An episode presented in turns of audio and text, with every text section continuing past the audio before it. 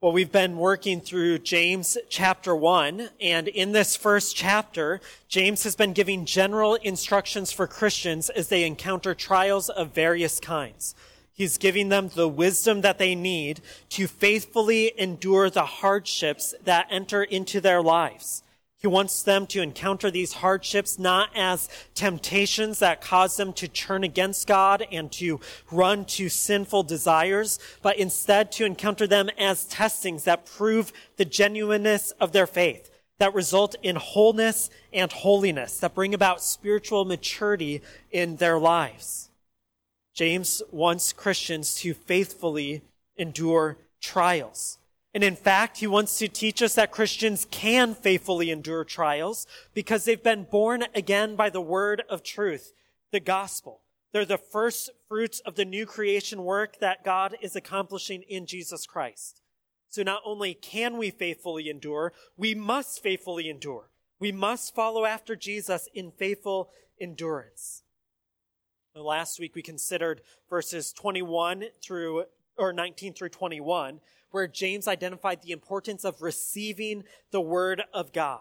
This is important for our faithful endurance. We need to receive the implanted word. And as we receive this word, we participate in the salvation that Jesus is bringing about. The word is able to save you. Now, contrary to some ways of talking about salvation, James teaches us that receiving this word of the gospel is not just a one time act, but it's an all of life practice. It's a lifelong endeavor of receiving the word and responding to it appropriately. So to abandon the word is to take a shortcut that leads us away from the road of discipleship. It leads us away from Christ. So we need to faithfully endure in our reception of the word but this week, James is going to push us to also faithfully endure in our response to the word, in putting the word into action in our lives. So he does this in three movements. He starts with a prescription or a command to hear the word and to do it. And then he gives a parable that explains the rationale for why we need to do the word. And then he concludes with a promise of blessing on those who do the word. So we're just going to track through these verses, looking at each of those movements, beginning with this prescription to not just be a hearer, but also to be a doer of the word. So verse 22, but be doers of the word and not hearers only, deceiving yourselves. So here he's making the point that just hearing the word by itself is not admirable. It doesn't really do anything for you. In fact, as you read through the gospel accounts, as Jesus teaches and explains the word, there are many people who give an initial hearing, but then they leave. They walk away. They don't persevere in their hearing, or they never put it into action. So if you read through the gospels, you can think of multiple individuals who come to Jesus, who hear his word of truth, and they go away disappointed because they're not willing to put it into action there has to be a movement from simply hearing the word to doing it. There has to be a progression from intellectually understanding the word to putting the word into practice in our lives. So the command is simple and straightforward. Be doers of the word and not hearers only, deceiving yourselves. James gives this warning about self deception because, as we considered last week with the parable of the soils, an initial hearing of the, the word of God might bring up what pretends to be growth, an initial sprout from the seed, but because it's on rocky ground, it never puts down roots. So you might think that there's life, but actually it doesn't continue on because your heart is rocky soil. So we don't want to deceive ourselves. We don't want to just hear and taste an initial benefit of the word. We need to persevere in it. But we need to think more deeply about what James means when he talks about the word. What is the word? And what does it mean to be a doer of the word? So on one level, these are really simple things, but we actually come to find out they're quite deep truths and they require a lot of reflection. So when you read the instruction to be a doer of the word, you're probably identifying the word as the Bible. So in your head, you're hearing it be a doer of what the Bible says and not a hearer only. And I think that's right, but it takes a little bit of nuance to get to that conclusion. When James is writing this letter, we have to think about how the first readers or the first hearers received this instruction. Likely, James's letter is the very first one in the New Testament. So when we think of the word as the Bible, and we want to think about how James's hearers thought about the word, we need to get rid of the New Testament. We won't do that forever, just as we think about how they understood this. All that they had were Israel's scriptures, what we call the Old Testament, and then they had the oral tradition of Jesus' teaching in the description of his ministry, and they had the authoritative teaching of the apostles. So when these readers or listeners heard this command, what they're hearing is be a doer of Israel's scriptures. Be a doer of Jesus' teaching and of the teachings of the apostles. Well, ultimately, that comes down to us in the form of the New Testament. But I think sometimes we just say, well, okay, I'll be a doer of the Bible. And we don't really go beyond that. The reality is, when we start reading the Bible, we find that there are many things that we don't do and that we probably shouldn't do whether it's making sacrifices or following civil law codes in the Old Testament, or perhaps even the greeting of a kiss on your way into the church building. There are things that we just don't do. So how do we reconcile that with the command to not just be a hearer, but also a doer?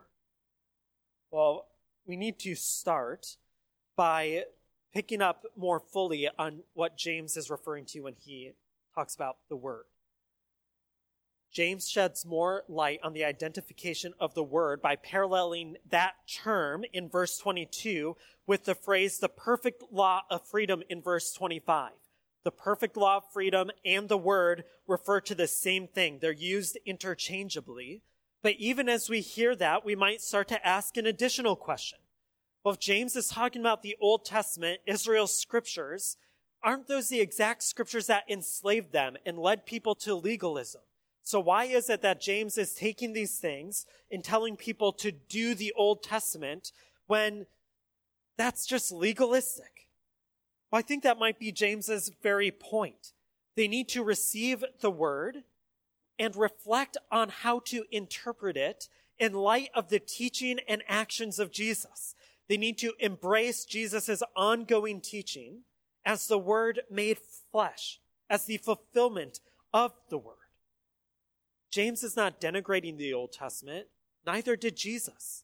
Neither of them are calling us to ignore it, but they're calling us to rightly understand it in light of Jesus, in light of the one who made it perfect, who made it not just a law, but a perfect law of freedom. See, Jesus did not treat the law as an enemy to be defeated. Instead, he saw the law as a mechanism that provided a journey towards the righteousness in the kingdom of God, but ultimately no one could make that journey on their own. Jesus did make that journey. In that coming, he fulfilled the law. He brought it to its desired end, and in so doing, he transformed it from something that leads us into the righteousness of God to something that brought God's righteousness to us in his perfect fulfillment of the law. So in that way, Jesus is the ultimate doer because he brought it to its completion and he paved the way for us to follow in his steps. So in other words, they were not to hear their scriptures as they had prior to Jesus' interpretation and fulfillment of them. Instead, they were to read them through the lens of Jesus and his redemptive work and his teaching. I think this is exactly what James is getting at. He is saying essentially, we need to ask how did Jesus fundamentally interpret and apply the scriptures? And we need to embrace that interpretation and take on that application in our daily life.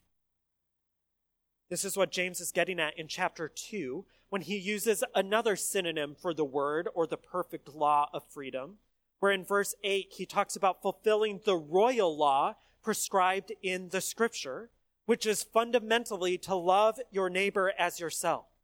So all that James is doing is saying, I am going to grab onto the most in, important interpretive lens for Israel's scripture that was provided by Jesus, and dictate the rest of our interpretation and living out or embodiment of Scripture in light of that interpretive lens. And that interpretive principle is the principle of love. This is what Jesus taught when he told his disciples that the whole of the law hangs on this love of God and love of neighbor. This is what the apostle Paul communicates in Galatians when he writes that we ought to serve one another through love, for the whole law is fulfilled in one statement. Love your neighbor as yourself. And this is what the apostle John adds in his first letter when he writes, Little children, let us not love in word or in speech, but in action and in truth. The whole of the New Testament teaches us that doing the word is fundamentally a matter of demonstrating love to one another. So when, hear, when we hear the prescription to not only hear the word, but to do it, ultimately it's a call to respond to the word of truth in love for God and in love for one another. So we do the word primarily by demonstrating love. We need to be careful to avoid constructing an image of what it means to love based on cultural norms or societal practices. Instead, we need to define our actions of love by looking to the example of our Lord in the teaching of the apostles. Now, we could take this many, many directions, but James later, in a couple weeks, we'll consider this. James points out that these Christians have identified what it means to love improperly, and they distort it by showing favoritism to rich people and not showing kindness to poor people. Because society norms in their society was show preference for the rich. Well, they're saying we're working out the command to love, but they've actually distorted it into partiality. And there are endless ways that we can distort the biblical imperatives to love. So we need to carefully identify what it means to love based on the teaching of Jesus and the apostles. But fundamentally, doing the word is a matter of love. We need to go a little bit deeper though. Because if we're instructed to do the word, and we recognize that there are practices in the New Testament and the Old Testament that we simply don't do, we have to wrestle with interpreting the word. We're just confronted with the necessity of interpretation. So whenever we read the Bible, we're interpreting it.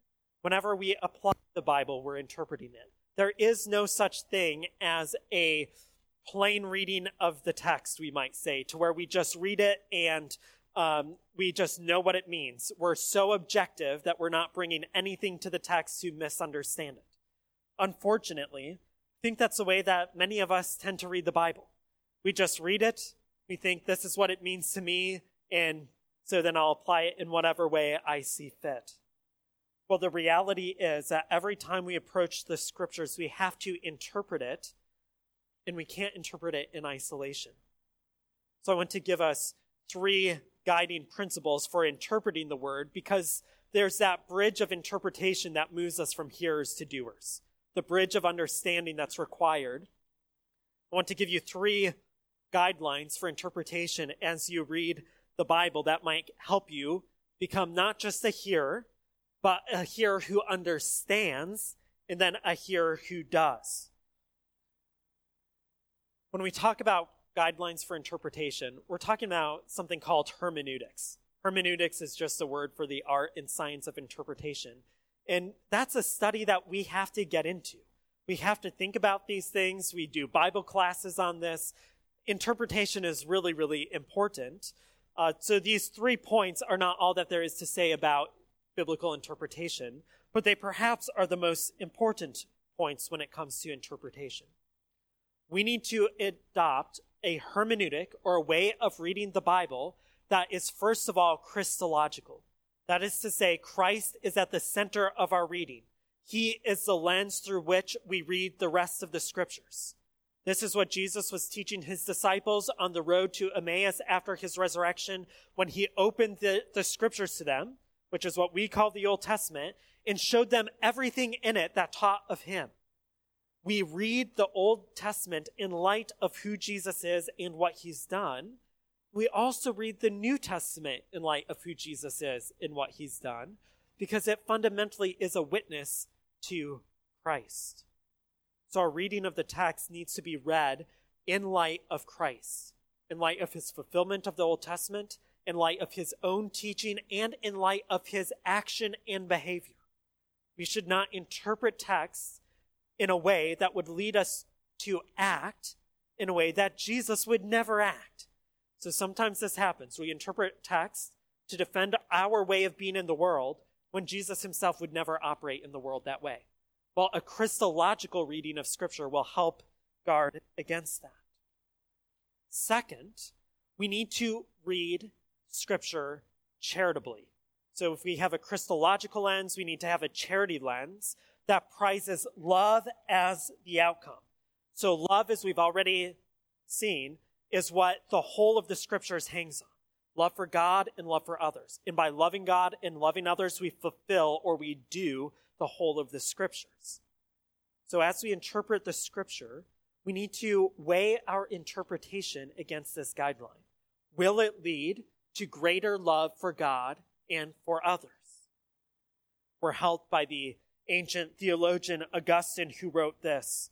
Whoever then thinks that he understands the Holy Scriptures or any part of them, but puts such an interpretation upon them as does not tend to build up this twofold love of God and our neighbor, he does not yet understand them as he ought. So what Augustine is saying is if the way you're interpreting the Bible does not lead you to love God and to love others, you don't understand the scriptures as you ought to. You've applied a hermeneutic or an interpretive grid that is unhelpful and inappropriate. So we need a Christological guideline. We also need this guideline of charity or love, what we might call a hermeneutic of love as we read the scriptures. But then, third, I would suggest that we need a communal guideline in our interpretation. We need to read the scriptures in a way that privileges community involvement. Now, I need to defend this a little bit because this is the opposite of the way most of us read and engage with the Bible. If you think about it, from the very beginning of the reality of the scriptures, the scriptures have always been a communal thing. They've always been read and interpreted and applied in the context of a Christian community. Even the way that reading practices took shape in the early church and before that in the Israelite community privileged the community setting for engagement with the scriptures. So it's helpful that this morning we read from Acts where the Ethiopian eunuch is reading Isaiah. Well, how is he reading it? He's reading it aloud. Well, that was a general reading practice of God followers from the beginning of time is to read the scriptures aloud with other people. Now, part of this was just because Bibles weren't available. No one had a Bible on their shelf at home. So the ownership of the scripture was even communal. You didn't have private ownership of the scripture. But the other reality is that there's a privileging of the community both in interpreting the scripture and applying it. None of us ought to be individual interpreters of the Bible, and none of us ought to try to put the Bible into action in isolation from a community of faith. We wouldn't have the scriptures apart from the community of faith start reading the letters of the New Testament, and it's going to be the churches or to groups of people in particular places. Very rarely is it to one person, and when it is, it's to a leader of a community of churches. The very nature of the scriptures are communal.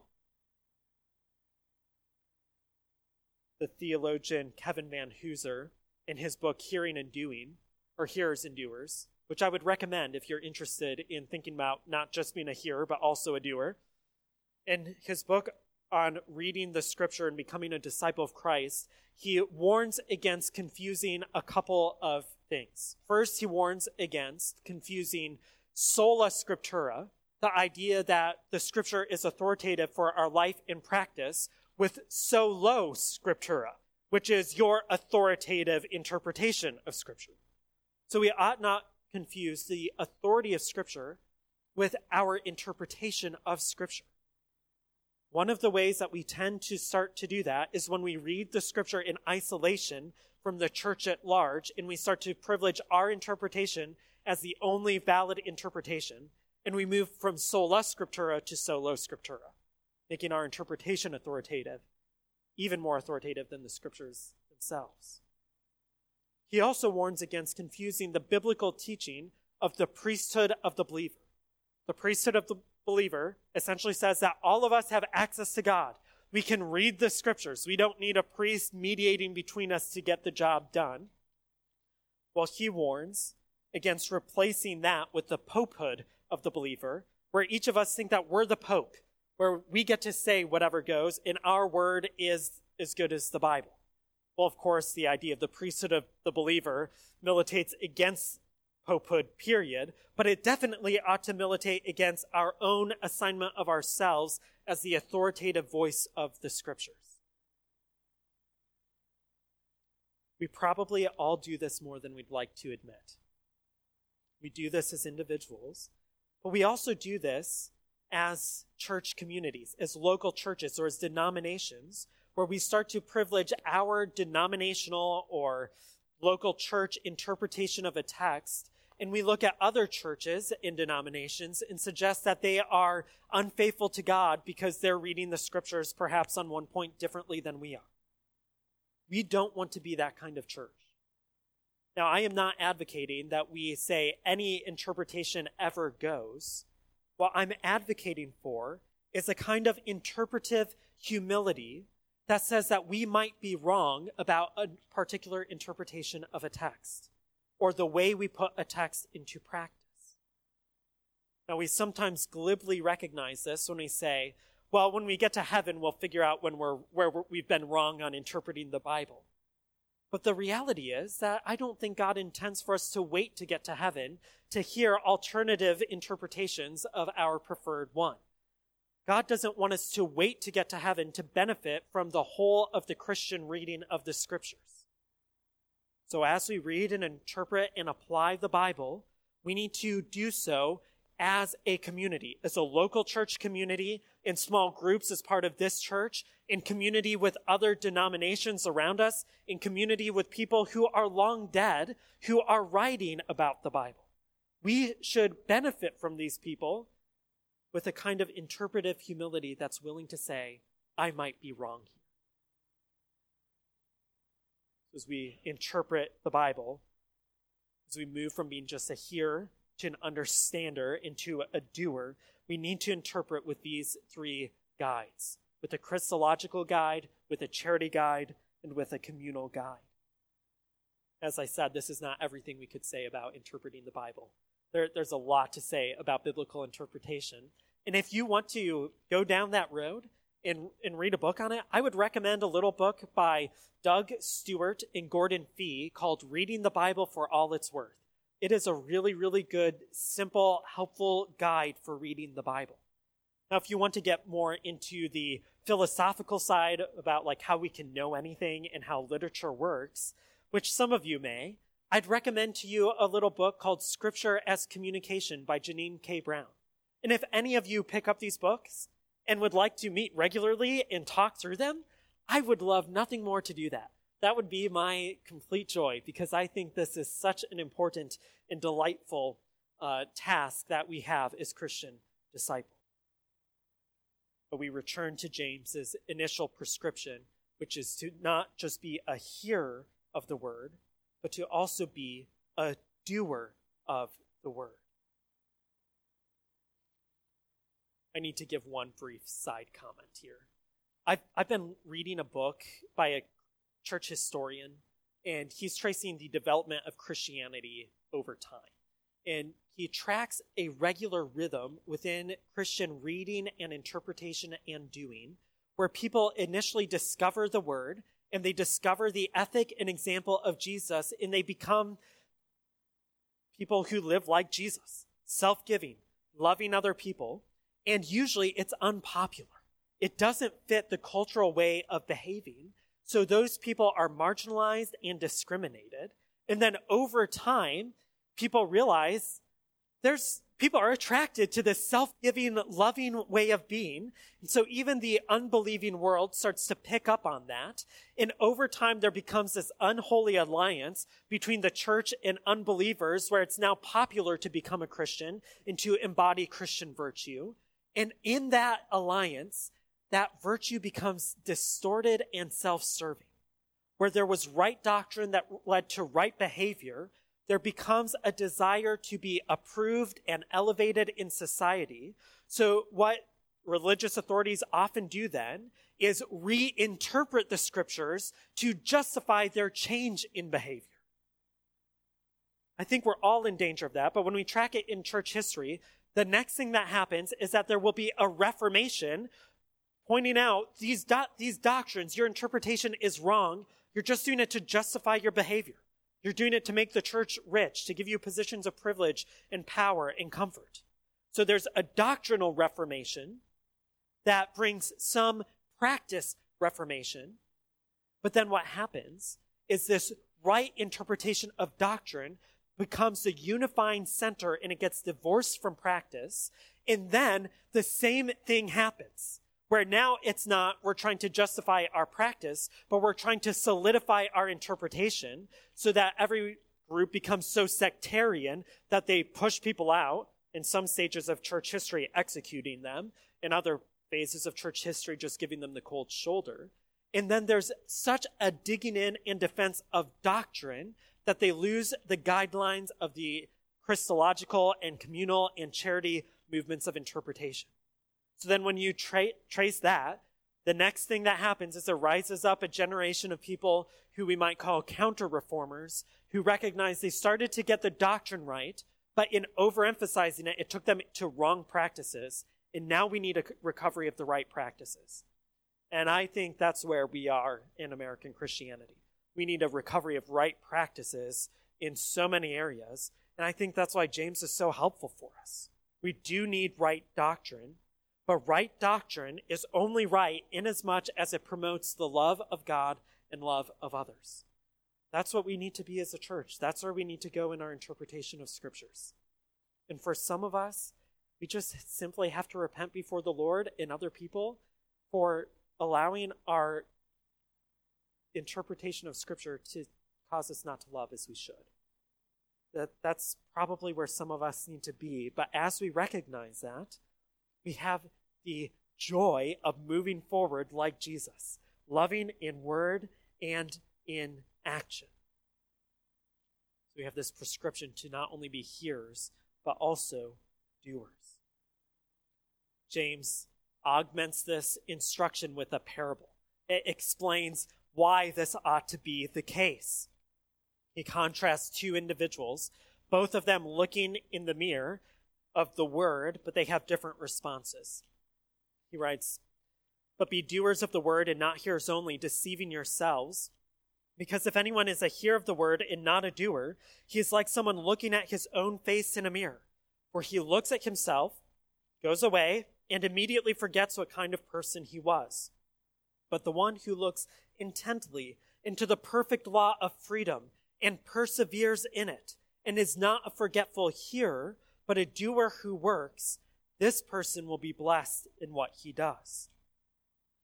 When we look at this parable, we can walk away with different interpretations of it. So let me give you the one that guided my understanding of this parable for a long time, but also is not very satisfactory to me.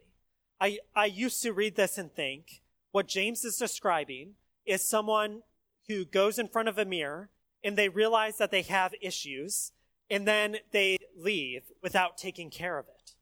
And then there's someone else who stands before the mirror and they realize they have issues and they take care of it before going away.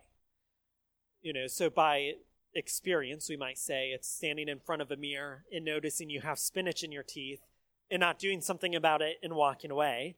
That's a negative. The positive is pulling out the floss and getting it out of there. Well, that's not quite what James is emphasizing. I think it might be right for us to say the Bible is like a mirror that reveals our weaknesses and inadequacies. But if you notice the emphasis that distinguishes these two onlookers is the matter of remembrance, of forgetfulness. So I think we need to understand the parable in a little bit of a different way. Instead of the word acting as a mirror that shows us our deficiencies, think James is teaching us that the word operates as a mirror that reveals our true identities. And we ought to remember who we are when we leave our contemplation of the scriptures. So let me illustrate it in this way because I had an experience in life that changed the way that this parable hits me. A few years ago, I entered into a season of dome piece development, we might say, as I was navigating my follicle challenges of hair loss. And I was losing hair at an alarming rate. And one day I saw a picture of myself uh, that captured uh, my melon in a particular way. And I realized that I had more balding spots than thick, luscious hair spots on my head. And I was facing the conundrum of what to do with my appearance because it just looked bad. You know, we, we all might say that at times, but this genuinely looked, looked bad. So after some research, a lot of self contemplation and introspection, I decided I just need to embrace this thing. I need to grab the razor. I need to grow a beard and I, and I just need to adopt a different look. Well, I did that. Uh, but during that time of transition, we might say, there were times in between the mirrors where I would forget what I now looked like. I forgot my new appearance. And I would look in the mirror and it would be shocking to me what I looked like. It did not look like the me that I had known for 25 years. It was quite a different me. And then I'd go away and I'd forget what manner of a person I was until I looked in the mirror again and it shocked me. I think this is what James is getting at. He's already said in verses, verse 18, God gave you birth by the word of truth. You're a new person. You're a child of God. You have a new identity, so you navigate this life in the world in a different way. And we receive the implanted word that gives us life from the inside out. And we look into the mirror that reminds us of who we are now that is the source of our identity, that shows us who we ought to be. And the failure in looking at the mirror is to walk away and forget who God is making us out to be now. It's looking at the mirror, not realizing that we're a beloved child of God, of a Father who gives us good gifts, who calls us to His way, which is the way of love and peace and obedience forgetting who we really are. And in our forgetting, we look around us, we look at the social imaginary of our society that imagines the good life and portrays what identities we ought to adopt and who we ought to value and what we ought to be like. It shows us people who have perfect bodies or lots of money or who are really funny or whatever the case might be. And it says, look at that person and become like them. Look at that and adopt that as your identity. Then we look in the mirror of the Word and we see we're a different kind of person with different aims and desires and agendas. And we ought to walk away working out that new identity. That's what it means to walk away remembering and not forgetting. We don't forget who we are now. So I would encourage you when you encounter the scriptures, encounter it as a mirror that reveals who you are as a new creature in Christ, as one of God's children. Don't primarily read this Bible as an instruction manual to help you figure out all of the exact problems that you're facing in your life. Don't read it as an antiquated book. Don't read it as a harsh taskmaster but read it as a family record of your new identity in the family of God. So James instructs us with this prescription to be hearers and doers. He gives us a parable to explain what's going on when we encounter the word of God, and he ends it with a promise. Promise of a beatitude and a blessing says the one who remembers, who goes away remembering who they are and putting that identity into action, this person will be blessed in what he does. And we need to avoid misreading the text to say this person will be blessed in whatever he does. and think that if we read the Bible enough, that God will just give us anything we want. That would be misunderstanding both the Bible and our identity and what a blessing from God is. So we don't read the Bible as a magic toolbox to get us through life. Now, sometimes we, without realizing it, betray this misunderstanding of the Bible when we say something like, man, I had a bad day at work. I, you know, my computer wasn't working well and everything went bad. And I know it's just because I didn't do my devotions this morning or something like that. The Bible is not a shot of magic juice to make your day go well. That's not what's meant by being blessed in your doing. Instead, what's meant by being blessed in your doing of the word is you are living according to your true identity. You're not living as a schizophrenic. You don't have divided personality. You don't have divided interests. You're not the double minded person unstable in all their ways that James talks about at the beginning of the letter. You're a unified, complete, whole person, and you experience the flourishing that comes with living according to the new identity that you have in Christ. This is what Jesus gets at when he gives the Beatitude blessings in Matthew 5, when he talks about um, those who are going to receive the kingdom. He pronounces a blessing on the poor in spirit, the ones who mourn, the humble, those who hunger and thirst for righteousness, the merciful, the pure in heart, the, the peacemakers, the persecuted. That these are the people who are the blessed ones because they're living out their lives with the ethic of Jesus. They're living according to the kingdom values pronounced by Christ. Doesn't guarantee a cushy life, but it does guarantee a life of flourishing and wholeness. I think there are two primary blessings that flow out of this. The first is the blessing of belonging to the kingdom of God. That's what I've just been describing. Jesus articulates blessings on these individuals because theirs is the kingdom of God. You'll be blessed in your doing. You'll belong to God's kingdom. But in another image, there's the blessing of belonging to God's family. Those who do the word of God belong to God's family. Now, this may strike you as strange to hear. Doing the word brings me into God's family. How, how does that work? Bear with me because we have to put some pieces together, but I think it will be rewarding at the end.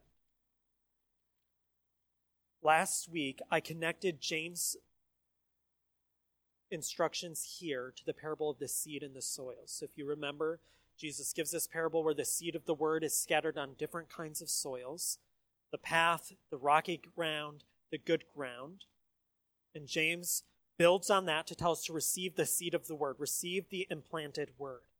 Well, Jesus gave this parable during his pre resurrection ministry. During this time, Jesus' siblings did not believe that Jesus was the fulfillment of Israel's scriptures. They did not receive him as the Messiah. For them, the seed of Jesus' teaching fell on, on rocky ground. It didn't take root. So John records in his gospel that not even Jesus' brothers believed in him, indicating that his siblings heard his teaching, they failed to do it, they didn't believe it, they didn't act on it. Well, the author of our letter, James, is traditionally understood as one of Jesus' brothers. Now, James doesn't identify himself as this way. He doesn't lean into that identity in the letter, but I think he hints at it in this section here I think he hints at it because if you're reading the parable of the seed and the soils in Luke chapter 8, by the end of that chapter, when Jesus finishes giving this parable of the seed and the soils, he receives word from someone in the crowd that his mother and brothers want to talk to him. But they couldn't get to him because of the crowd listening to the parable of the seed and the soils. And Jesus says in front of everyone, my mother and my brothers are those who hear and do the word of God. And in that moment, He's connecting hearing and doing to receiving the seed in a good soil that produces fruit. Jesus welcomes all of those who listen to him and will choose to act upon his teaching into his family, identifying them as his brothers and his sisters and as his mother. But with that same inclusive word, he excludes his biological brothers because they fail to believe. They're not his brothers truly the echoes of that text in this portion of James, I think leads us to understand that James, even though he did not in that moment believe that Jesus was the Messiah, in his coming to believe, he gained a new relationship with Jesus where he was truly Jesus' brother in a way he never was prior to believe. Jesus did not count his biological brothers as his family. He elevated the bond of belief and obedience above the bond of biological relationship. And in that word, in that moment of separation, there was a moment of clarity that James eventually apparently came to understand because we're reading a letter written by that same person who now is giving us the same exact instruction. If you want to be in Jesus' family, don't just hear God's word, but do it. I think there's great hope in that realization that there was a biological brother of Jesus who rejected, who was a hearer and not a doer, but he became a doer and is now teaching us to be the same kind of person, to join him in that family. I would want to extend that welcome to all of you here as well. Whether you've identified as a Christian in the past or not, I think it does not matter. Because James's emphasis is not on whether or not at one time you received the word, but whether you're hearing and doing the word now. Because it's in that active participation that we actively participate in the family life of God, that we actively relate to Jesus, our older brother. I would say to you, regardless of whether or not you're a Christian, by self identification, hear and do the Word of God and know that there's a promise of blessing, that you'll be blessed in your doing. You will be added to the family of God as you come to savingly receive the word of truth, the gospel, and do it. This is a word of encouragement, particularly for those who look at their biological family and find disappointment. I think every single person on planet Earth feels that on one level or another at some time. No one has the perfect family. But many are touched with the hardship that sin brings into biological family relationships. Well, Jesus offers one better. He offers a relationship, a family relationship that can never be never be taken away because he's the one who secures it. Because his word is true and good so become part of Jesus' family. Be a hearer and a doer. So he gives us this prescription to be hearers and doers, this parable about identity and action, and this promise of beatitude and blessing. But how should we respond to this as a whole? We've tried to take some steps forward. There are many ways that we could respond. We don't have all day to talk about that, and every person is in unique situations, and the demands on Christ in your particular situation might not be the same as someone else in a different situation. What it looks like to be a doer of the word is not going to look the same for every one of us. So I want to emphasize instead the way that we interact with the word in our regular practices. Something that you can take with you today as you talk about the word, as you engage with it this week want to talk about a reading practice that Christians have adopted for a long time that I think serves as the foundation for virtually every other Bible study on planet Earth, every mode that they go about it. So you don't have to use these terminologies. I'm just giving you a more historic way of talking about it. But a reading practice called Lectio Divina, which is translated divine reading, and it's a process of engaging with the scriptures that I think leads us to do what James is instructing. Now, I don't know how to pronounce Latin, so I'm hoping you don't either, and I won't say anything in a way that would be too wrong. But I'll also talk about the English articulation of each phase of engaging with the scriptures.